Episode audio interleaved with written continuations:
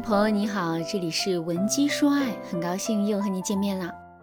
上节课呢，我讲了如何正确的处理婆媳关系。首先，我们主要从角色定位、角色期待、边界感等方面入手，从大方向把握婆媳关系，重新认知婆媳关系。那这一节课，我们就会从细节入手，告诉你具体和婆婆相处的时候该采取何种策略。在上节课，我们提到了一个案例：瑶瑶和婆婆他们在婚前啊就彼此心存芥蒂，婚后关系冷漠。瑶瑶生了孩子之后，两个人变得水火不容，以至于瑶瑶得了抑郁症，不得不回娘家长期休养。而老公呢，又不愿意离婚，只能夹在中间受气了。最终，夫妻俩决定一起来做咨询，解决他们家的婆媳关系问题。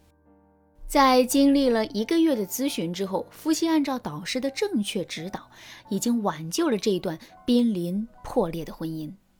所以啊，这节课我会结合这个案例，从实操方面的细节入手，告诉你如何与婆婆具体相处，并且我还会告诉你如何通过话术，在无形当中划分你小家庭和婆婆之间的边界，重塑你和婆婆之间的关系。第一个技巧。家庭挡箭牌，在生活当中，很多婆媳关系出现问题啊，都是始于婆媳之间互相指手画脚。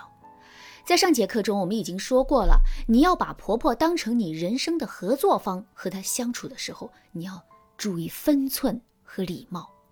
那么，同样，如果婆婆对你们的小家庭指手画脚，你该如何反驳呢？比如，你的婆婆对你说。哎呀，小飞，你怎么留这么长的指甲呀？上面还花里胡哨的。你这样子做饭带孩子方便吗？你不许再留了，给我剪了。你哪里有个妈的样子啊？听到这样的指责，多数的媳妇儿心里都会很生气。婆婆强硬的态度也表明了她这句话非常没有边界感，而且啊，命令的语气也太强势了。但是呢？你直接怼婆婆吧，又显得不礼貌，破坏家庭氛围。所以呢，你就可以这样对婆婆说：“妈，我就是做美容行业的，这是我的工作需要，我没办法变。而且我老公天天夸我指甲好看呢，说我就算在家里带孩子也一点都不土。他特别喜欢看我打扮，说我漂亮他就高兴。你这样的说法呢，既表明了你不会修改指甲的决定。”同时，你也间接的告诉了婆婆，我老公喜欢你，管得着吗？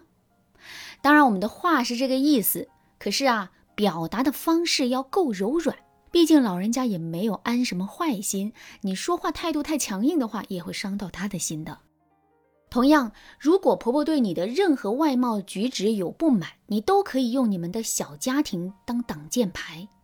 什么？我要讨老公欢心，我这是穿给我老公看的，我老公喜欢我这样，等等，可以用类似的话术，变着法儿去跟你婆婆说。这样一来，你就无形当中给你婆婆一条界限，让她知道你的所有行为模式都只考虑你们这个小家庭的感受，她的评头论足不是那么重要。长期下去，你婆婆也会觉得自讨没趣，就失去了对你指指点点的立场了。当然。改善婆媳关系的话术不止这一个啊！如果你想学习更多与婆婆沟通的技巧，添加微信文姬零三三，文姬的全拼零三三，我们有专业的老师针对你们家庭的问题，为你制定专属攻略，让你成为家庭的主导者，让你和老公和和美美的生活，不再为婚姻困扰而失眠。你还在等什么呢？好，我们来继续说到第二个技巧：夫妻同心。解决婆媳关系最大的一个要点就是夫妻同心。像我案例当中提到的瑶瑶和老公，夫妻俩愿意一起解决婆媳问题，愿意一起来找我做咨询，说明他们夫妻的心其实还是在一起的。那有了这一点做基础，还有什么问题是化解不了的呢？那如何才能做到夫妻同心呢？我上节课讲的夫妻间的共谋关系，大家还记得吗？当你和丈夫成了共谋责任体，你不用教他去处理婆媳关系，他也会思考怎么让你们之间变和平。在平时啊，除了做小家庭的未来规划以外，妻子想要和老公形成共谋关系，还得注意以下几点：第一，说话的时候不要说你们家怎么怎么样，而是说我们。像瑶瑶啊，以前动不动就说：“你们家怎么假期的时候不出去玩呀？”我们小时候到了假期，我爸就会带我们出去。这句话的表达方式就不是那么恰当了。要知道，现在啊，你和老公才是我们。第二，你可以多诉说自己的委屈，但不要说婆家的坏话。你要让老公心生怜惜。比如，你可以经常说。咱妈嘴馋，爱吃重口味的零食，但是这对身体挺不好的。我说他吧，他肯定不开心。你劝劝咱妈，她还觉得你贴心呢。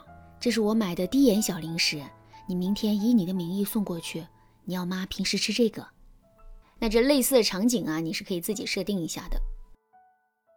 第三，多给老公画饼。比如，你可以经常按着你老公的喜好来期许你们的未来，然后告诉老公，只要咱俩好好的一直在一起，他的愿望都能实现。第四，如果婆婆和老公发生了冲突，比如说他们开玩笑拌嘴，你一定要维护婆婆；但是婆婆骂老公的时候，你一定要出言维护老公，这个度你要把握好。用这几个方法可以增强你们夫妻之间的共生感和共谋感。